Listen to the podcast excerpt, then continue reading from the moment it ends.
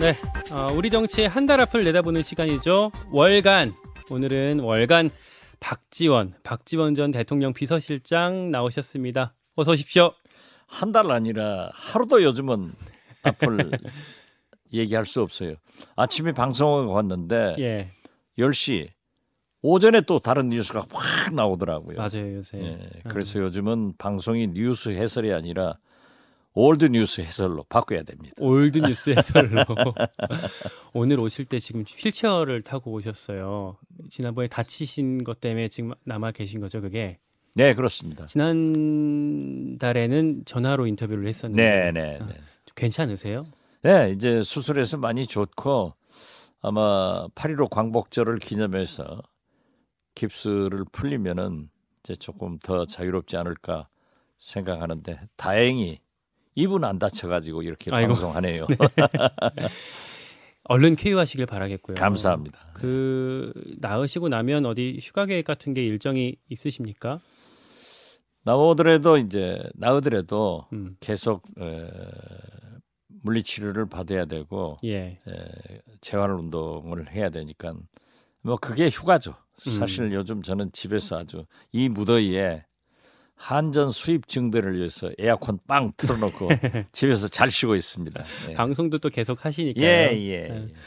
그 휴가 얘기를 말- 먼저 제가 말씀을 드린 게 뭐냐면 지금 윤석열 대통령이 이번 주 여름 휴가를 가 있잖아요. 그 문재인 전 대통령도 휴가 가 있고 우리 김현정 앵커도 지금 휴가 가 있는데 그 윤석열 대통령이 원래는 저도 뭐 거제 저도로 휴가를 갈 걸로 좀 예상이 되고 있었는데 그냥 이제 서울 자택에서 휴가를 보내고 있단 말이죠. 뭐 아무래도 이렇게 휴가를 이제 자택에 있는 거는 혼란한 이슈가 너무 많아서 좀 대기하고 있다 이렇게 봐야 될까요? 그렇죠. 이제 우리나라 휴가 문화도 굉장히 좋아진 거예요. 음. 어, 과거에는 큰 일이 있으면 휴가를 가면 저 국민들이 비난을 했는데 예. 당연히 휴가는 가셔야 된다라고 했고 또 김대중 대통령 등 과거 대통령들도 현안이 자꾸 생기잖아요. 음, 그러면은 지방 뭐 저도 등으로 가시려고 했던 계획을 취소하고 음, 관저에서 보내면서 휴식하면서 업무를 봅니다. 음. 그런데 이번에 윤석열 대통령께서도 이제 자택에서 휴가를 보내시면서 쉬고 또 어제 아주 이례적으로 대학로 음. 어, 소극장을 김건희 여사와 함께 찾고 그 출연 배우들과 사진도 찍고 지금 그 사진 유튜브 레인보우로 보시는 분들은 보실 수 있, 있겠습니다만은 어제 윤석열 대통령이 대학로에서 연극을 이제 공연을 관람을 했던 사진이 지금 나오고 있습니다. 예, 저도 대학로를 자주 갑니다. 아 그러세요? 예, 그런데 저렇게 출연 배우들과 사진도 찍고 식사를 하시면서 음, 격려를 하면서 어, 지하철 2호선 그 세입자들의 예. 애환 얘기를 하는 걸 보면은 아주 참 잘하신다 음. 이렇게 생각을 합니다. 이렇게 좋은 시간을 보냈는데, 그러니까 뭐 아쉽게 됐습니다만은 오늘 그 낸시 펠로시 하원 의장이 한국에 방문했을 때 이제 윤석열 대통령과의 만남은 이루어지기 어렵다라고 대통령실이 발표를 하고 있는 것 같아요. 그것은 윤석열 대통령이 완숙한 대통령으로 가는 길로 가고 있다. 원숙한 대통령으로 예, 예. 어. 대통령이 가장 큰 것은 모든 은행이 예, 전 세계를 향해서 국민을 향해서 하는 메시지거든요. 예, 그런데 이번 펠로시 하원 의장이 대만을 방문하면서 미중 갈등이 지금 최악 상태에 있고 그렇죠. 음. 중국은 대만 해협을 완전 봉쇄해 가지고 전쟁을 불사하겠다 이런 판국에 이제 우리에는 예, 한미 동맹이 가장 굳건한 외교에 볼르고 예, 그러나 경제 협력은 해야 됩니다. 음, 미국에서 치포 같은 것을 우리한테 강요를 하는데 사실 우리 반도체의 61%가 중국으로 수출하는 거예요. 예, 그러니까 우리는 시장 확보를 위해서도 한중 경제 협력이 무엇보다도 필요한 때 에, 이제 윤석열 대통령께서 미국 펠로시 하원 의장의 방안을 적극적으로 환영하면은 중국에서 부작용이 있을 거예요. 음, 그러면 이렇게 안 만나 혹은 못 만나는 게 다행이라고 보시는 걸까요? 아니죠. 저건 음. 말이죠. 안 만난다. 휴가 중이다. 이렇게 지금 페인트 모션 하는 것 같아요. 페인트 페인트 모션. 네. 어. 페인트 모션을 하면서 어제 휴가 중이라 하면서 대학로 연극 보러 나온 것도 암시를 하는 거예요. 암시라고. 그러면 아무리 휴가를 예. 보내고 집에서 있지만은 밖에 나올 수 있다. 아. 예, 그렇기 때문에 저는 오늘 전격적으로 펠로시 의장을 어, 면담하리라고 봅니다. 어. 네. 아니 그래서- 이제 대학로 공연은 가고 펠로시 의장은 안 만난다라고 하면 조금 어색하게 들리는데 그렇죠. 예. 네, 그렇기 때문에 제가 자꾸 말씀드린 대로 대통령 영부인은 사생활이 없습니다. 예. 그 대학로 연극 가신 것을 보고 아 저는 펠로시를 만나기 위한 암시다 어. 이렇게 느꼈거든요. 예. 그리고 현실적으로 보더라도 미국의 의회가 얼마나 강한 파워를 가지고 있습니까? 음. 또 우리는 늘 미국 의회 외교를 강화해야 된다 하는 것을 주창하는데 아니 미국 권력 서열 3위 펠로시 하원 의장이 한국에 서울에 오셨는데 서울 땅에 같이 계시는 윤석열 대통령이 안 만난다? 이것은 얘기가 안 되죠. 저는 꼭 만나셔야 된다고 생각하고 음. 또 중국도 이만큼 윤석열 대통령께서 신중하게 행보를 했다고 하면 이해하리라고 봅니다. 음. 그래서 저는 만나야 된다. 그리고 오늘 펠로시 의장께서 김진표 의장 회담 후 JSA를 가시잖아요. 판문점을 가죠. 예, 판문점 예. 가셔서 대북 강경한 메시지를 낼 거예요. 예. 김정은도 그러한 펠로시 의장의 강경한 메시지를 잘 새겨들어야지 음. 민감한 반응할 필요 없다. 아, 김정은 한 저, 저기한테 어떤 조언을 좀 하시는 거군요. 예, 그렇죠. 아. 그리고 우리도 어, 저도 늘 남북 대화론자지만은 미국 의회 지도자들이 하원 의장이 하시는 말씀은 잘 새겨들어야지 그렇게 강경 한 것만이 전부가 아니다 이런 생각을 갖습니다. 그 윤석열 대통령이 오늘 그 낸시 펠로시 하원 의장을 만날 것이다라는 말씀 처음 듣는 것 같은데 뭐 김진표 의장을 만나고 나그 펠로시 의장이 김진표 의장을 만나고 나서 윤석열 대통령과 뭐뭐 서울 모처 이런 곳에서 만날 수 있다라고 보시는 거예요. 예, 저는 그렇게 어. 보는데 예. 만약 안 만나시면은 저 정치 구단짜리 내놓겠습니다. 아, 정치 구단의 그 별칭을 이제 걸고 말씀하시는 거군요. 아, 그렇죠. 예. 저도 많은 경험을 가졌는데 과거에 김대중 야당 총재가 미국 방문을 하셨을 때 예. 미국 의전상 프로토콜상 미국 대통령이 어떤 나라 야당 대표도 잘 만나지 않습니다. 음. 그렇기 때문에 우리는 그걸 해봤어요. 음. 김대중 대통령이 백악관에 들어가셔서 예. 외교안보 보좌관과 얘기를 하고 계시면은 클린턴 대통령이 지나가다가 외- 외교안보 보좌관 방을 문을 열고 쓱 들어오는 거예요. 예. 들어와서 거기서 아 김대중 대통령 오셨군요 음. 하면서 조우를 해가지고 거기서 1, 20분 얘기하는 그런 것이 외교입니다. 그런 깜짝 퍼포먼스를 지금 대통령실에서 준비하고 있을 거다라고 보시는 저는 그렇게 봅니다. 어. 그리고 만약 오늘 제 예측대로 어제 대학로 또 저렇게 만나지 않겠다고 했다가 깜짝 만난다고 하면은 제가 정치 10단이 돼야죠. 아, 이제, 이제 외교 9단이 되든지. 알겠습니다. 맞추시면 정치 10단으로 올라가시는 거고 틀리시면 이제 이후 이후부터는 정치 9단으로 불러드리지 못하는 걸로. 뭐 알아서 하십시오. 예, 예, 알겠습니다. 그 이제 휴가 기간 얘기를 이제 하고 있었는데 어, 대통령 휴가 기간에 이제 그 전국 구상을 고민을 한 이후에 어떤 인적 쇄신이나 다른 메시지가 나올 수 있다라는 뭐 전망들이 일각에서 나왔었는데 어떻게 보실까요? 쇄신이 필요한지 쇄신이 있을지. 뭐 일부 대통령실에서는 대통령이 불과 석 달 일해보고 바꿀 수 없다 예. 하는 것도 저는 페인트 모션이라고 생각해요. 아 그래요. 예. 음, 그래서 오늘 아침자 동아일보 예. 김순덕 칼럼을 아주 잘 썼더라고요. 음. 윤재인 어, 윤석열 윤석열. 대통령은 실패할 자유가 없다. 음, 대통령이 실패하면 안 돼요. 그렇죠. 연습해서도 안 돼요. 음, 그러면서 2013년 8월 박근혜 대통령은 여름- 휴가에서 복귀하자마자 대통령 비서실장과 네 사람의 수석들을 경질을 했다. 예, 그렇죠. 그때 박근혜 대통령의 국정 지지도는 60%였습니다. 음, 그래서 성과 없이 신뢰 없다. 음, 그래서 새로운 불과 5개월 만에 새로운 기풍을 진작시키기 위해서 대통령이 결정한 거예요. 음, 그런데 윤석열 대통령은 지금 보면은 60%가 아니라 사상 초유의 28% 국민 지지를 받고 있습니다. 음, 오늘 깜짝 놀란 것은 코로나 방역도 여태까지 문재인 정부 탓을 했지만은 불과 국민들이 잘하고 있다가 29%밖에 안 되더라고요. 음, 이런 모든 것이 윤석열 대통령의 책임이에요. 음, 그렇지만 대통령 중심제에서 대통령한테 책임을 추궁할 수는 없어요. 뭐 대국민 사과 같은 것을 할 수 있겠죠.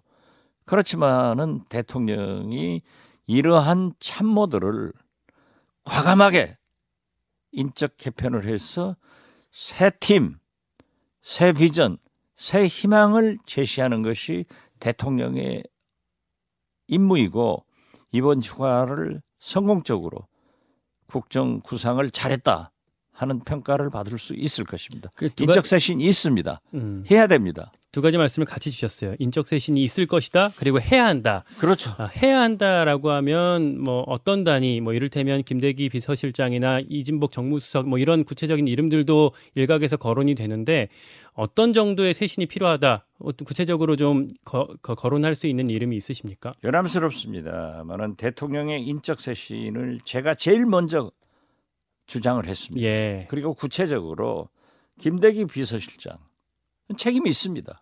지금 건진법사 무슨 김건희 여사 코바나 컨텐츠 관계했던 분들이 수의 계약 문제. 대통령 관저 수의 계약 문제 이런 모든 것이요 예. 대통령 비서실장 책임입니다.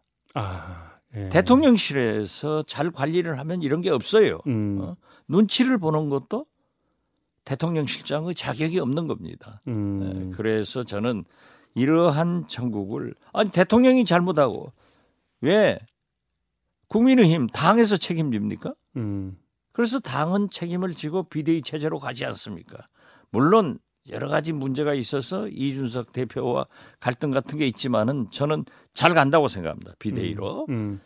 그렇다고 하면은 대통령 실장 그래도 일차적 책임이 있는 정무수석은 바뀌어야 되고 예.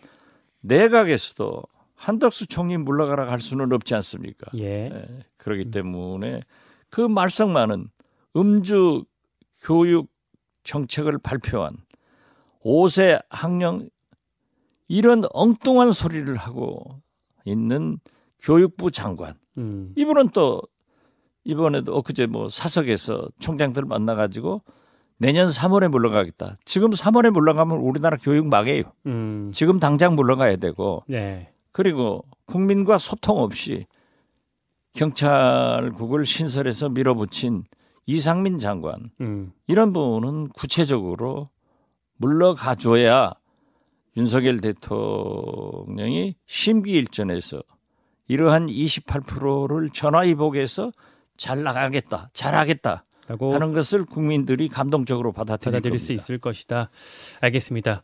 아, 다음 이슈 넘어가기 전에 아무래도 좀 당사자가 직접 나오셨으니까 이, 요 이슈는 직접 묻지 않을 수가 없을 것 같은데요. 그 김규환 국정원장이 전직 국정원장 두 분을 고발하는 과정에서 윤석열 대통령의 뭐 승인을 받았다라고 국회에서 아, 정보위에서 말했던 걸로 한번 좀 논란이 벌어졌어요. 근데 이제 국정원은 승인이 아니고 뭐 통보였다 라고 좀 이제 설명을 했는데 그에 대한 좀 입장이 있으실 것 같습니다. 김규현 현 국정원장은 예. 음, 노련한 외교관 출신이고 잘 아시다시피 박근혜 대통령의 외교안보 수석 예. 또 NSC 차장 등 훌륭한 경륜을 가지고 있고 독실한 기독교 몰몬교도로서 아주 그 진짜 술 한 잔 안 마시는 그래요. 아주 음. 그런 신사로 정평이 나 있습니다. 음. 산전수전 다 겪었어요. 그분이 박근혜 정부에서 수석들이 구속되는 건, 대통령이 탄핵되는 건, 세월호 침몰 때 자기가 해가지고 검찰 조사받고 뭐 공항에서 연결되고 이런 모든 것을 잘 아시는 분이에요. 예. 그런데 국정원장 두 사람을 고발하는데 정보위에서 나와서 대통령께 보고하고 대통령이 승인했다. 라고 한 것은 자기에게 닥쳐올 수 있는 미래에 대한 보험을 든 거예요. 보험. 예, 자기가 어떤 그 오늘의 이 사태에 대해서 언젠가 정권이 바뀌어서라도 추궁을 받으면은 나는 내가 하지 않고 대통령한테 보고했더니 하라고 하더라. 이것을 보험을 받아놨다. 저는 그렇게 보고 이건 사실입니다. 그러니까 또 문제가 생겼을 때 나중에 면피하기 위해서 미리 아, 깔아놓은 거다. 그렇죠. 저는 그렇게 음, 봅니다. 음. 그리고 그러한 것은 프레시안 등 언론에서도 지적을 했더라고요. 이게 네. 단순한 표현 실수는 아닙니까? 그러니까 그 여당에서는 표현 실수를 예. 그분이 할 뿐이 아니고요. 음. 물론 그걸 뱉어놓으니까는 국민의힘에서도 뭐 침소 봉대한다. 예 그렇게 얘기를 하고 또 있죠. 뭐 어? 왜 달을 가르치니까 손가락을 보냐? 달을 음. 봐라. 그런데 윤건영 민주당 정보위 간사가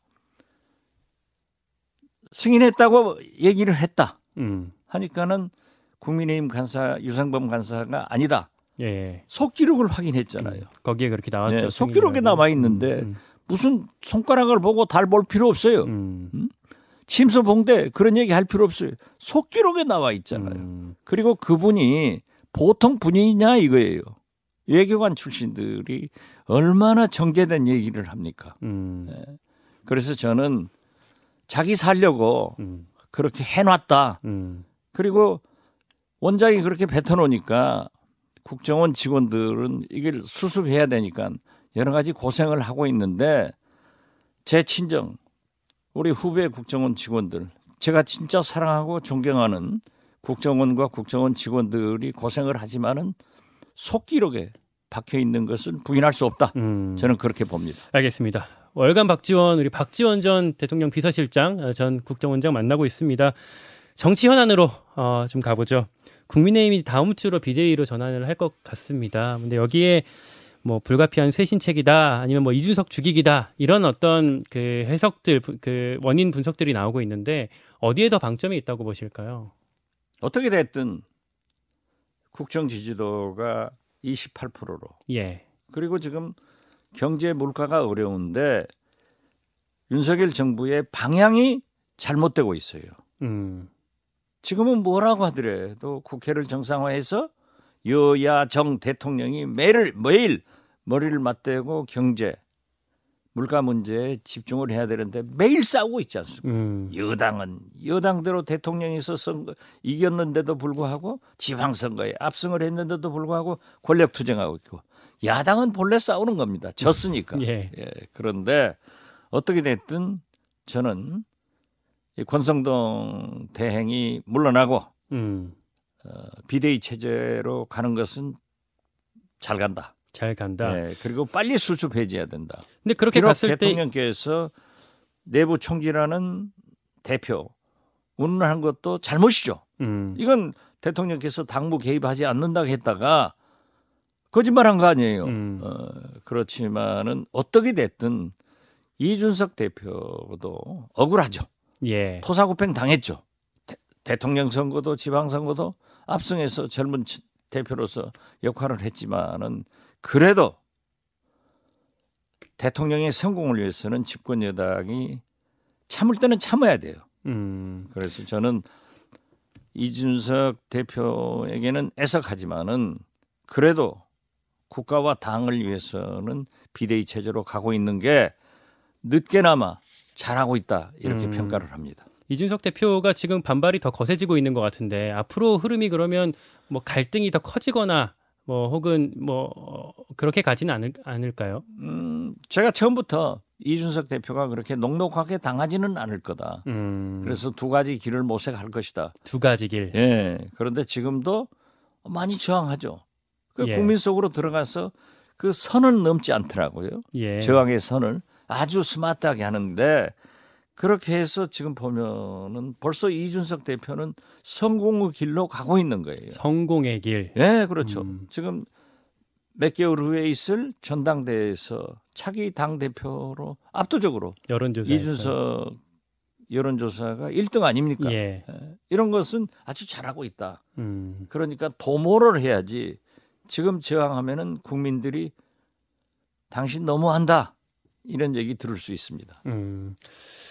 알겠습니다. 마지막으로 민주당 얘기 짧게 좀 짚고 넘어갔으면 좋겠습니다. 그 이재명 의원이 이제 전당대회에 나와 있는데 어제 기자회견에서 어, 이 나를 향한 사법 리스크 뭐 이런 수사들은 어, 경찰과 검찰이 나를 향해 하고 있는 뭐 국기문란이다 이렇게까지 표현을 했어요. 글쎄요 이재명 후보로서는 전당대가 이제 얼마 남지 않았는데 예. 경찰에서 수사를 급피치를 올리고 뭐 8월 중순에 그 결과를 발표하겠다라고 하니까 이재명 의원은 물론 민주당 의원들이나 당원들은 이게 정치 탄압 아니냐? 왜 하필이면 전당대 전에 이런 일을 하느냐라고 생각할 수 있어요. 음. 그런데 저는 이재명 후보에게 말씀드리는데 디테일로 빠지면 안 돼요. 음. 건건이 가지고 얘기를 해서는 안 되고 크게 가자. 크게 가자. 예. 그리고 어, 당당하게 수사 받을 일 있으면 받고 어, 또 정치 탄압이라고 하면은 싸워야지. 그렇게 뭐 내 비서가 아니다. 나는 모른다. 이런 식으로 하면은 자꾸 꼬이잖아요. 음. 그래서 크게 그러한 디테일한 문제는 변호사가 있을 거 아니에요. 거기서 법적 대응을 하고 이재명 의원은 좀 크게 가야 된다. 음, 음, 자꾸 그 말에 꼬리를 잡혀가지 마라. 음. 이렇게 저는 충고하고 싶습니다. 알겠습니다. 여기까지 어, 충고를 듣고요. 오늘 월간 박지원, 박지원 전 대통령 비서실장 만나봤습니다. 여기까지 듣겠습니다. 고맙습니다. 네, 감사합니다. 김현정의 뉴스쇼는 시청자 여러분의 참여를 기다립니다. 구독과 좋아요, 댓글 잊지 않으셨죠? 알림 설정을 해두시면 평일 아침 7시 20분 실시간 라이브도 참여하실 수 있습니다.